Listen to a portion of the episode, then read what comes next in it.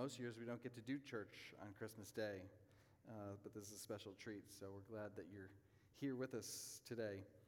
You know, for some of us, church is kind of what we do on Sundays, and this week is another Sunday at a different time and a, uh, and a, a special occasion.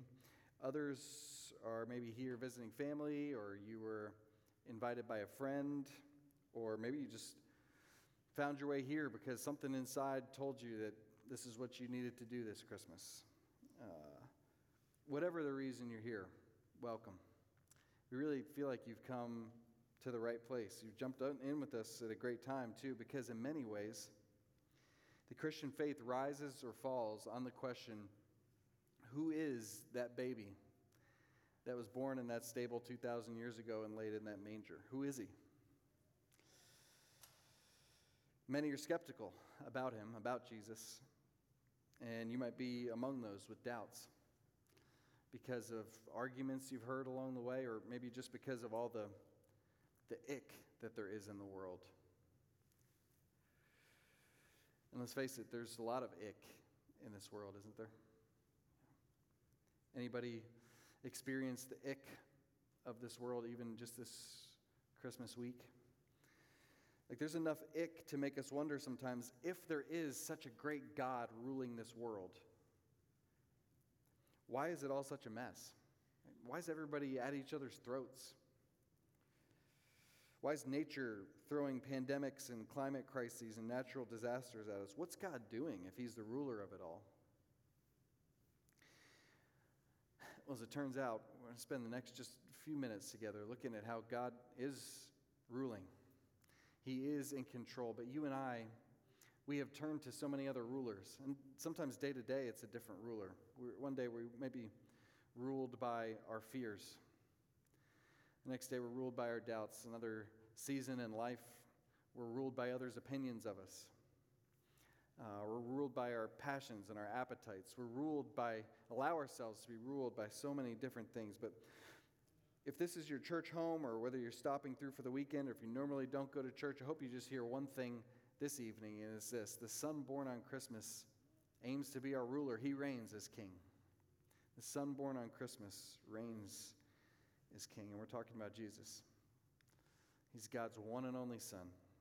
That's what we saw last night for those of you who were here on Christmas Eve, as told by Jesus' friend John, who said, The Word became flesh and dwelt among us, talking about Jesus we observed his glory, the glory as the one and only Son from the Father, full of grace and truth. No one has ever seen God, but the one and only Son, who is himself God and is at the Father's side, he has revealed him. And yesterday we saw that because the first half of the Bible's story had always called Israel God's son for John to call Jesus God's one and only Son is to say that Jesus fulfills the destiny of Israel. Jesus shows himself to be the true Israel. Jesus carries out the role of the Son the way the nation of Israel as a whole was meant to be God's Son, but never could be, despite their best efforts. Because sons, in ancient thinking, would carry on the function of their fathers. And Jesus comes along and says, in essence, what you see with the Father, is what you get with me. What you see with Jesus is what you get with God. And he's authorized to say that because he is God and he's at the Father's side making the Father known to us. So, today on Christmas Day, I just want to add a little layer to what we saw last night on Christmas Eve for those of you who were here. Namely, that when Jesus shows us who God is, he shows us how God reigns. And as each of us is considering who's going to be the ruler of each of our hearts, I want us to just spend a few minutes considering tonight that when Jesus shows us who God is, part of what he shows us is how God reigns. Now, if you're God and you want to show your rule and reign, it's a strange way to do it by sending your son to a small town to be laid among animals. Why not a palace? Why not come to a metropolis? Right? But by coming in the way he does, God teaches us something about the nature of his rule. And in order to see it, it's helpful to maybe zoom out and be reminded briefly of why we need a king in the first place. So yesterday, you might remember, or if you're familiar with the Bible story at all, you might know that we humans, children of God in a very real sense, we kind of botched our job of reflecting God here on earth. That's what He put us here to do, to show what He's like, but we messed it up. And, but then we saw God's rescue plan last night that He picked one family out of all the families on earth to be His son in a particular way that all the rest of the families on earth were not. In, order, in other words, to fulfill God's function in the world in such a way that the world could know God again. That son was Israel, the Jewish people. What we didn't mention yesterday is that within the family of Israel, who collectively are the Son of God, there's one individual at any given time chosen to be the Son of God in a special way. This individual was the king from the line of David. Now, the kings from David's line, were they sons of God already at birth? Well, yeah, in the sense that every Israelite could say that they were a son of God. But then at their coronation, when they become king, when that crown goes on their head, when they took the throne, listen to how David reflects on his own coronation day. This is David speaking in Psalm 2. He said, I will declare the Lord's decree. He said to me, You are my son today, on the day of David's coronation. Today I have become your father. So there's a sense in which David, the king of Israel, doesn't become God's son until the moment he takes the throne. And God says it'll be the same for one of David's sons, the moment he then succeeds David and takes the throne. This is 2 Samuel chapter 7. God speaking to David, he says, When your time comes and you rest with your fathers, I will raise up after you your descendant, who will come from your body, and I will establish his kingdom. I will be his father, and he will be my son. So, David, son of God, his son Solomon, son of God. And what makes them sons of God? Remember, sons carry out the function of their fathers. So to call the king God's son is to say that the kings of Israel are meant specifically to rule in a way that reflects God's rule, in a way that would be recognizable as hey, it's almost as if God Himself were ruling here on earth in our nation. Psalm 89 is one of the places that captures what that looks like. Righteousness and justice are the foundation of your throne, God.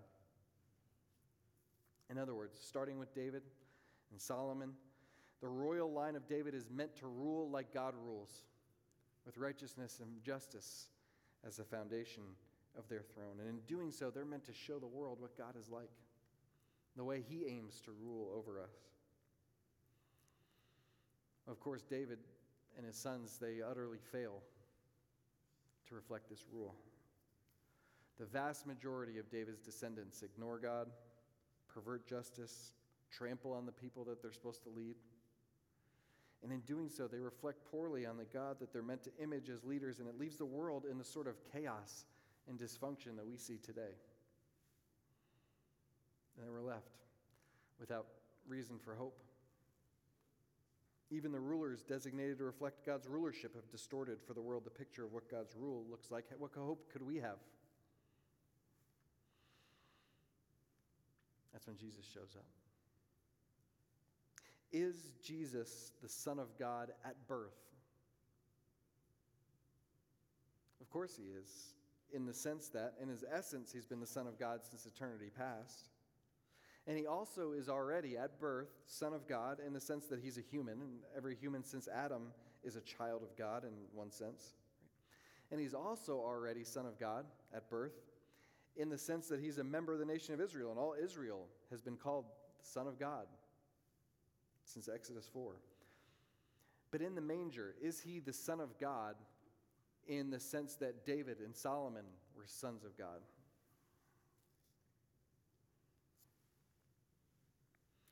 Perhaps not yet. According to Psalm 2, Davidic kings only become son of God at their coronation. And in light of that, perhaps New Testament texts like Acts 13 and Hebrews 1 start to make sense. Here's Hebrews 1. After making purification for sins, Jesus sat down at the right hand of the majesty on high, so he became superior to the angels. Just as the name he inherited is more excellent than theirs. For to which the angels he ever say, You are my son, today I have become your father, or again, I'll be his father, and he will be my son. I don't know about you, but for me, when I've come across a text like this, it's been so confusing to me. Become the son, inherited, became superior to the angels. It makes me uncomfortable. Wasn't Jesus always the son? Same in Acts 13. God has fulfilled this for us, their children, by raising up Jesus, as written the second psalm You are my son, today I have become your father. How could this be? Well, Jesus was already the Son of God in several senses, but in the Davidic king sense, the baby born on Christmas and worshiped by the Magi as future king of Israel doesn't actually become the Son of God until he dies, rises again, and ascends to his heavenly throne. Then and only then is his job done. The job he came to earth to do as Son of God. Right? That's when it's complete. The baby born on Christmas, he never holds public office. He never overthrows an empire, despite many wishing that he would. But he reigns in our hearts, even now, with an otherworldly sort of humble rule that subverts all the power structures that we're used to. And that, friends, is our hope in the midst of this broken world, with all the ick that's around us. That the Son born on Christmas is now reigning in our hearts, the hearts of His people, and will one day come again to reign over everything. He's not only the true and better Israel, like we saw yesterday, He's the true and better David, as we've seen here this evening. And as such, He's going to set things right in the world, such that all the chaos will be turned to order. All our tears will be replaced by laughter. All our violence will be turned to peace. All our brokenness replaced by wholeness. In that beautiful language from the Lord of the Rings, everything sad will come untrue. There's been a plan all along for how God was going to accomplish that in His timing, and it has everything to do with the baby born on Christmas a king, the King of Kings the one destined to carry out the perfect, just rule of God here on earth and in heaven and in our hearts. The Son, born on Christmas, reigns as King. The question for each of us is Have we acknowledged his place on the throne of our own hearts? If you've resisted his kingly rule in your life, maybe this Christmas is when you bow your knee. He doesn't rule like the rulers we're used to. He doesn't exercise authority the way we've seen authority exercised harmfully. He comes in humility and perfect love. If you want to give your life to Him, you could tell Him that even today. I'd love to talk to you more about how to do that. But for those of us who have acknowledged Jesus at some point as King over all, maybe the takeaway is this. Maybe we pause for a moment this Christmas to identify areas of our lives in which we're still trying to live as our own kings, which we all do. Areas of our own lives in which we are still being ruled by fear, by doubt, ruled by others' opinions of us, ruled by a desire for control.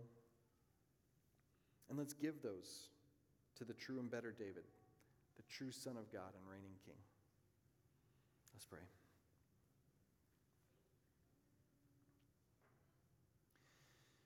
God, we need a king. Our world is broken, it's a mess we can feel the pain that results from the chaos around us.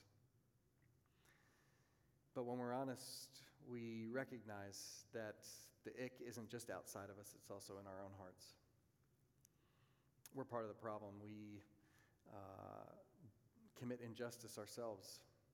Uh, the ick that we hate in the world around us is right there present with us every moment of the day through what we say and what we do and what we think. And so we need a ruler, uh, a king, to come reign in our hearts. We don't want to be ruled by the things that have ruled us. And God, I pray that this Christmas would be a time that we would bow our knee to you. Some of us, maybe for the first time, others of us, once again. And as you reign in our hearts, help us experience the flourishing that we are made for. In Jesus' name, amen.